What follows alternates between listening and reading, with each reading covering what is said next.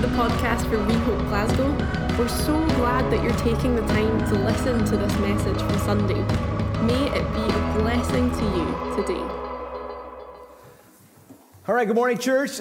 This morning, we finally get, after all this time, we finally come to the end of the book of John, kind of, sort of come to the end of the book of John. Today we're going to uh, come to the end of the, the main flow of the book of John, which ends in chapter 20. Um, there's an epilogue, though, and we're going to cover John chapter 21 over the next two weeks. But, but this week we're coming to basically the end of the book of John. Uh, and what a special season of celebrating uh, Jesus, uh, thinking about his life, his message, his power, his victory over Satan, sin, and death. Uh, last week, I actually covered all of chapter 20, uh, which was basically about four different moments where people come to believe that although Jesus was really, really dead, that God raised him from the dead. And we saw that with John, who didn't have to see Jesus to believe. He saw the evidence and then he believed. We saw that with um, Mary, Mary, who, Mary Magdalene, who, who sees Jesus and, and interacts with Jesus and comes to believe that Jesus is alive. We see it where Jesus meets with 10 of his disciples, shows them the evidence that he is truly alive and they come to believe that he's alive. And then following that with Thomas, and where Thomas was doubting, but eight days later he sees, uh, he believes that, that, that, Jesus is alive.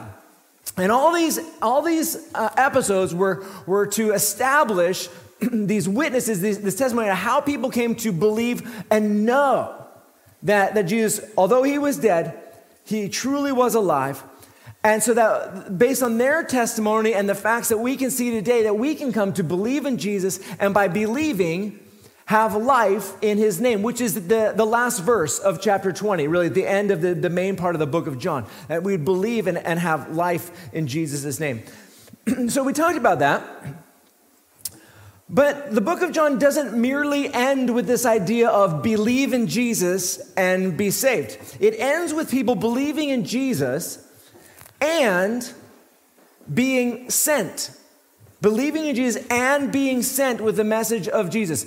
Saved and sent.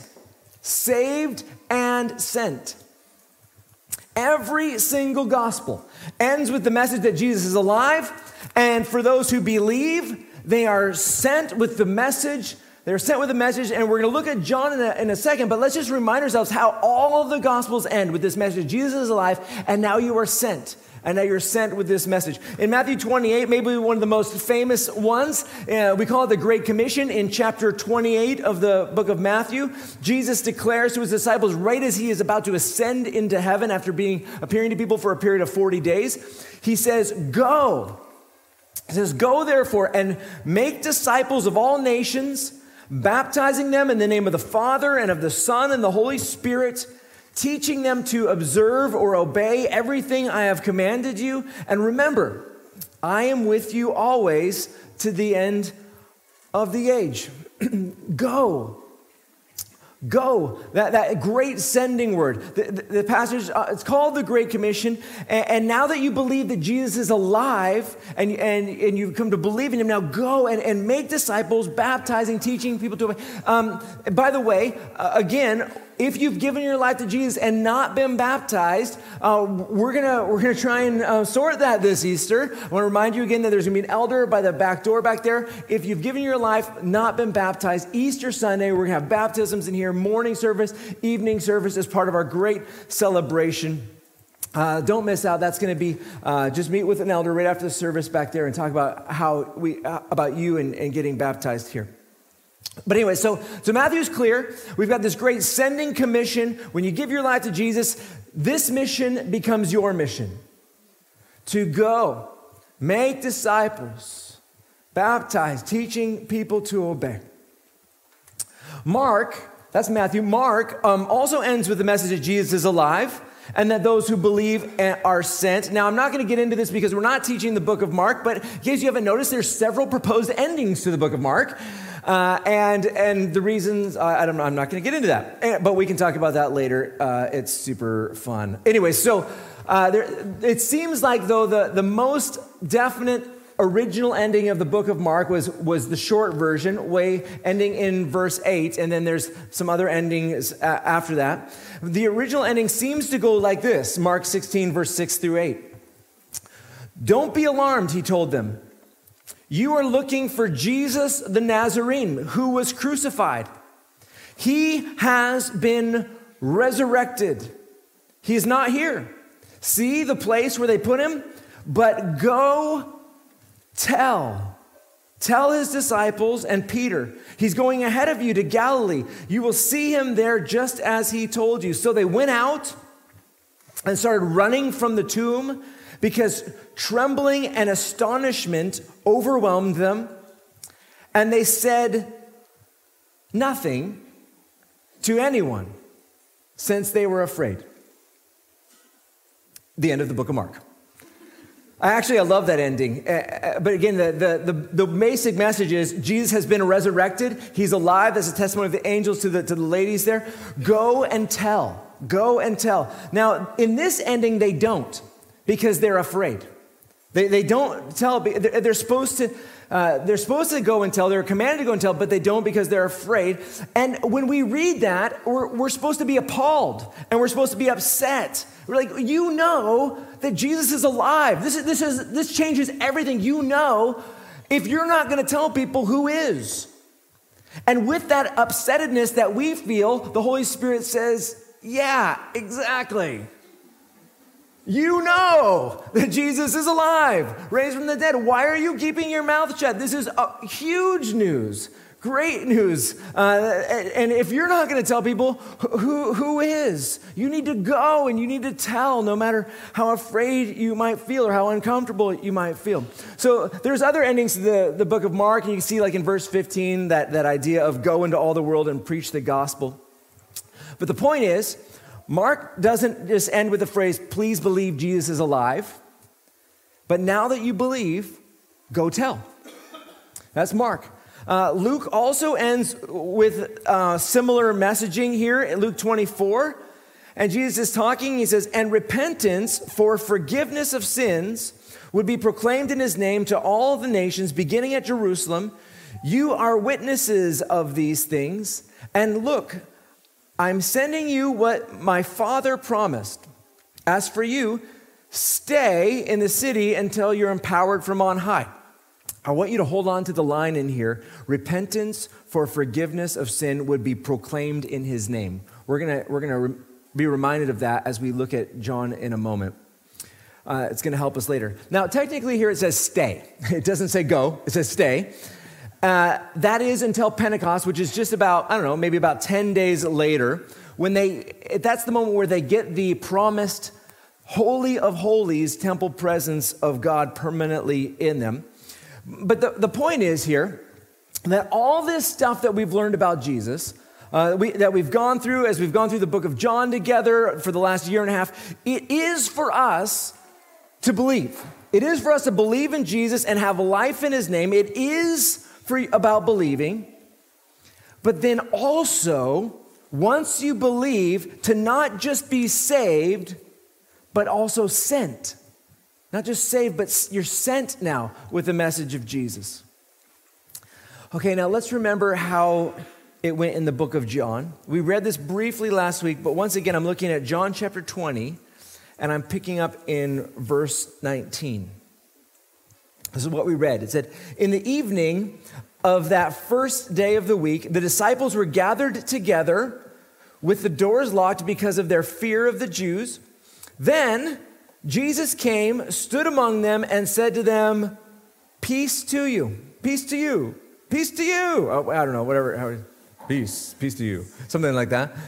Having said this, he showed them his hands and his side. So the disciples rejoiced when they saw the Lord. Jesus said to them again, Peace to you. As the Father has sent me, I also send you. After saying this, he breathed on them and said, Receive the Holy Spirit. If you forgive the sins of any, they are forgiven them. If you retain the sins of any, they are retained.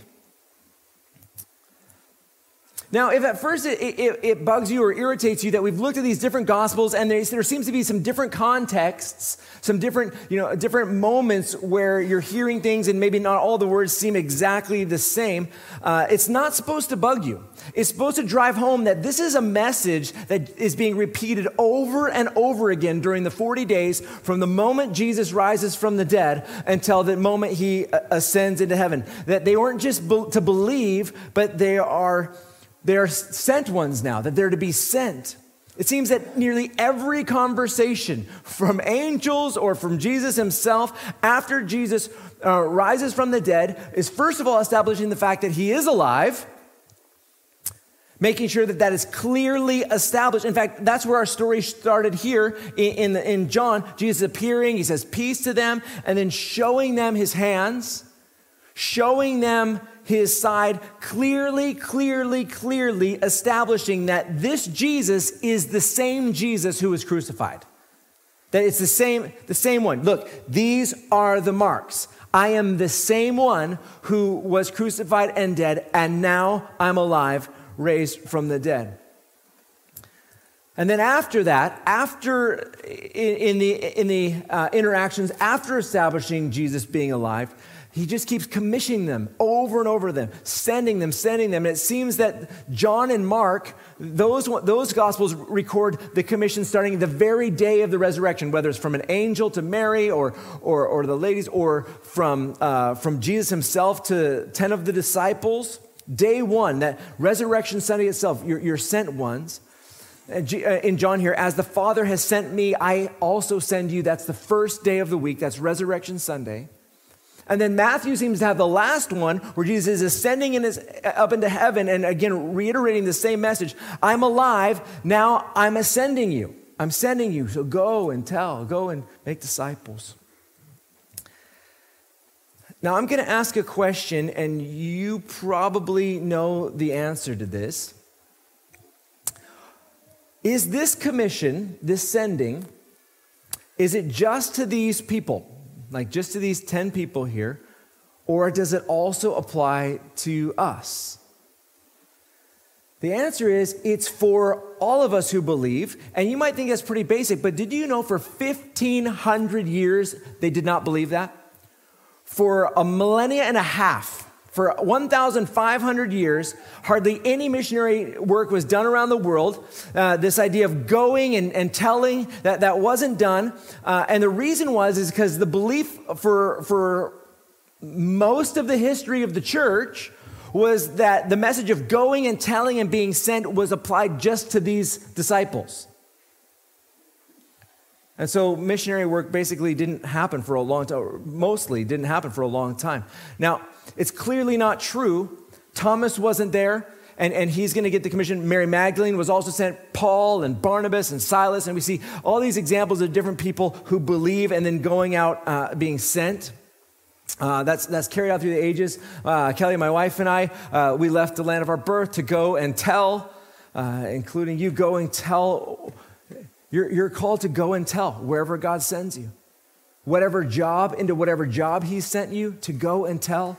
Into whatever field He sent you, to go and tell. In, into whatever nation He sent you, to go and tell. You're sent into your workplace to go and tell.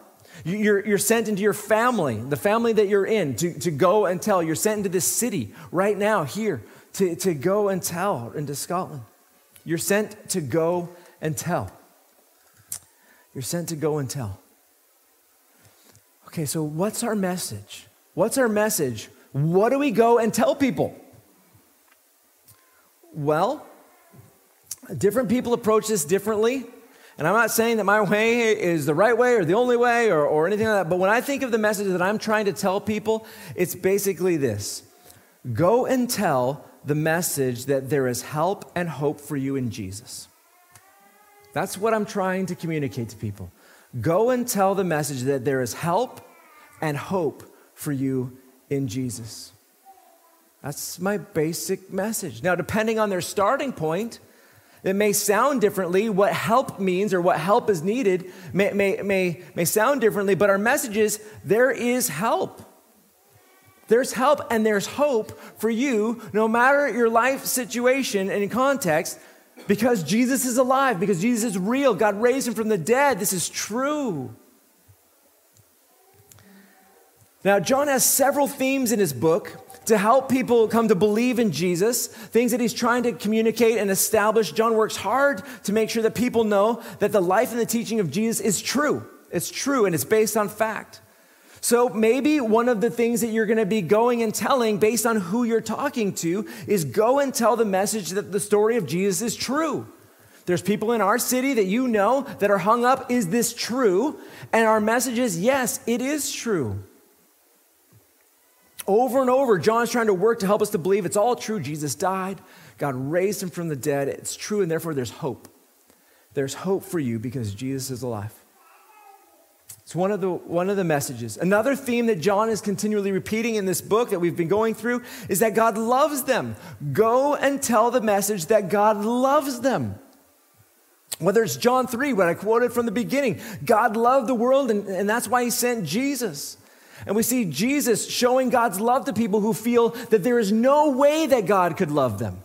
He, he shows it to, to prostitutes. No, God loves you. How could God love me? God loves you. He shows it to um, tax collectors who are, are just full of uh, greed and extortion and, and, and outcasts. How can you, not in our day, in that day, uh, uh, anyways, so that, that idea of, of God loves you, and they're like, how can God love me? I, have been, I've been so uh, greedy and selfish.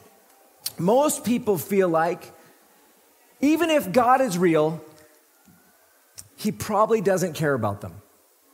I mean, look at, look at my life, right? Look at my life, they're saying. How could God care about me? Look, look at my, my life. And our message is no, God cares about you.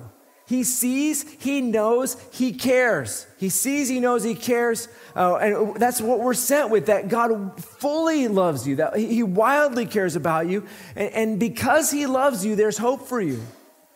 There's hope for you. That's another consistent message that we get to bring. Another time, John, uh, other theme that, that John's been developing in this book is go and tell the, the message that there is new life in Jesus.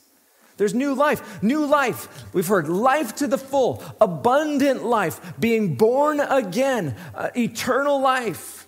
All this messages that, that you can have life in the name of Jesus. You can have hope a new beginning because there's new life offered to you in Jesus. We'll play that out a little bit more in, a moment, but that's another theme.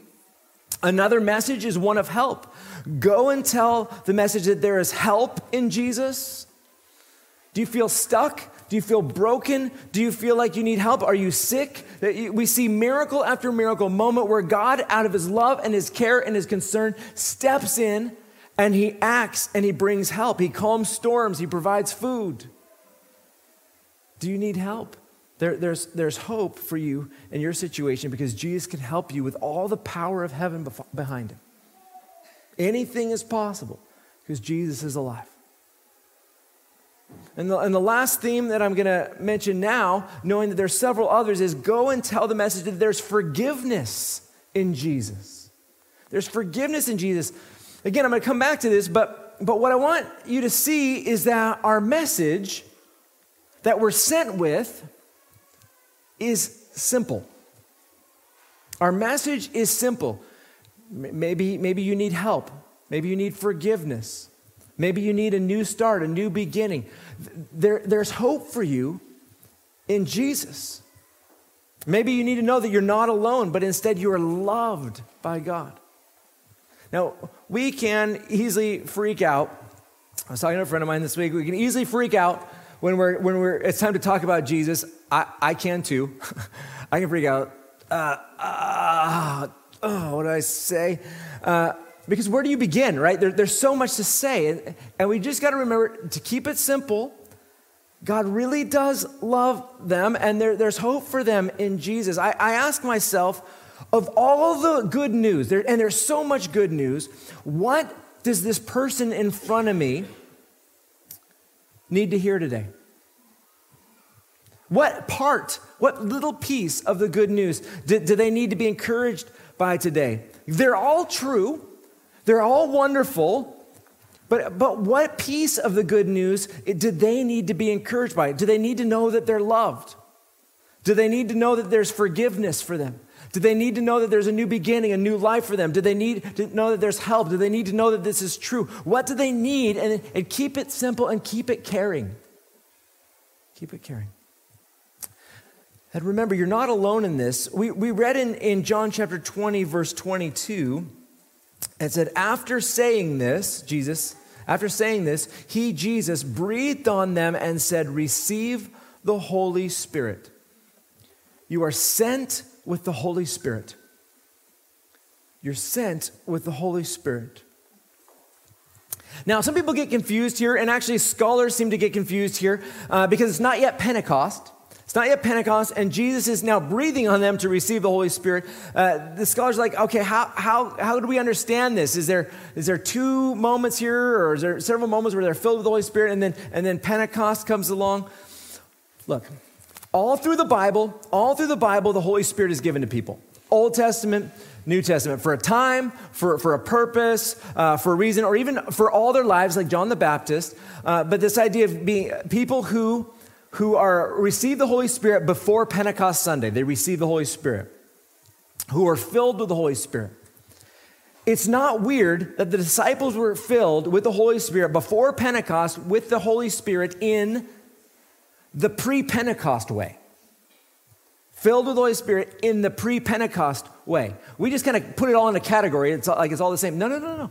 Something happens uh, on Pentecost that, that changes it. And we talk about this often, so I'm not going to say too much about it. But, but what happens on Pentecost is not just being filled with the Holy, Holy Spirit, but you are filled with the Holy of Holies temple presence of God. And we talk about this every Pentecost Sunday how the, the imagery around Pentecost is that God's Holy of Holies temple presence moves out of the temple made of bricks and into people, and we become temple. We become the, the, the temp, temple of the living God, no longer in bricks, but, but in, in people. And, and so, yes, we're filled with the Holy, uh, we're the Holy Spirit, but, but something new happens at Pentecost where, yes, we're filled with the Holy Spirit, but we're filled with the Holy of Holies kind of temple presence, Holy Spirit. It's, it's new. It's a new thing that happens on, on Pentecost Sunday in a much more incredible way. So, just like John the Baptist, before Pentecost, they, these disciples received the Holy Spirit, but, but then they're going to receive it in a new way on Pentecost Sunday. And I, now, I think what John is also really wanting to establish is this imagery. What is he trying to communicate? New life. There's life in the name of Jesus, right? That's from John chapter 1. In him was life to John chapter 20 here at the end of this passage believe that you may have life in his name. That's what he's trying to communicate. And then the imagery here is Jesus breathed on them. That's the imagery of Eden, the Garden of Eden, where, where God made the body, he made Adam's body, and then he breathed, and it was filled with life. Now you have Jesus there, they have a body, they have that first breath of God life in them, and then Jesus breathes on them again, and it's about new life. It's about new life. It's about more life. It's about next step life. It's, it's that abundant life, that eternal life, that born again life. The message is life that, that Jesus is communicating here. Have you given your life to Jesus and received the second breath of God, resulting in the Holy Spirit coming into your life, filling your life, granting you new life, being born again.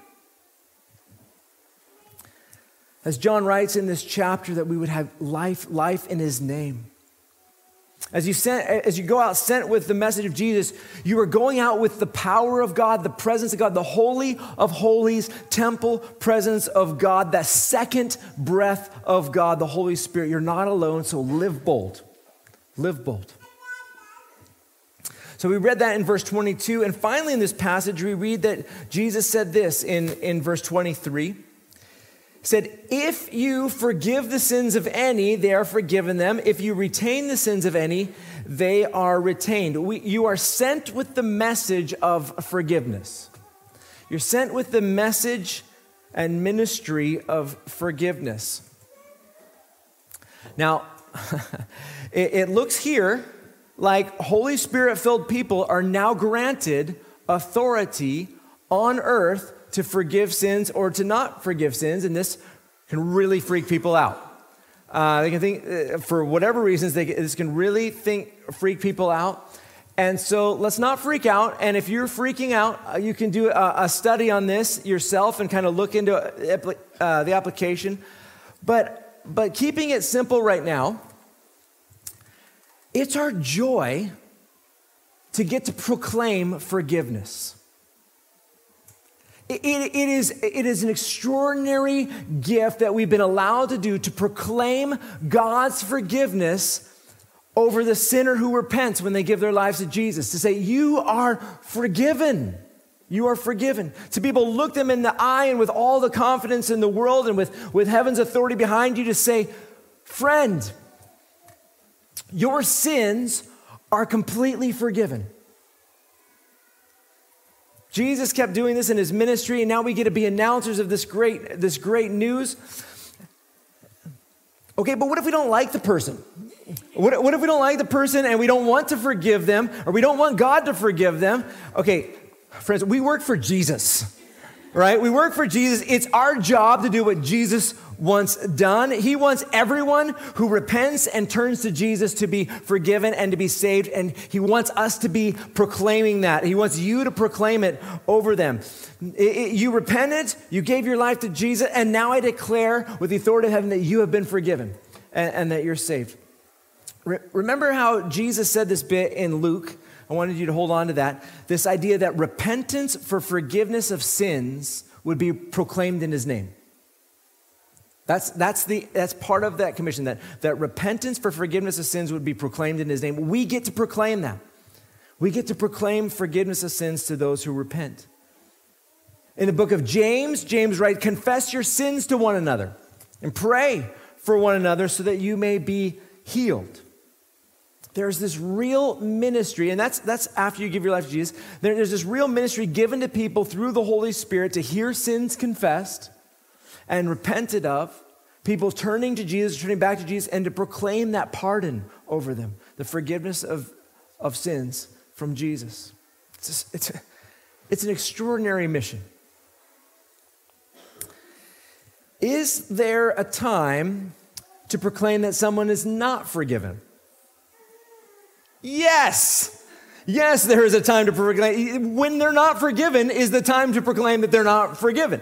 You, have you given your life to Jesus? No. Okay? I proclaim to you that you are not forgiven by God for, for your sins. That sounds terrible. That sounds terrible. But, but we are truth tellers and, and, and messengers of this, the, the, the truth. Okay? I, pro, I proclaim to you that even though you're sorry, even though you're, you're distraught about what you've done, even though you're, you're full of remorse about, even though you're committed to changing and not doing that again, I proclaim to you, you're not forgiven.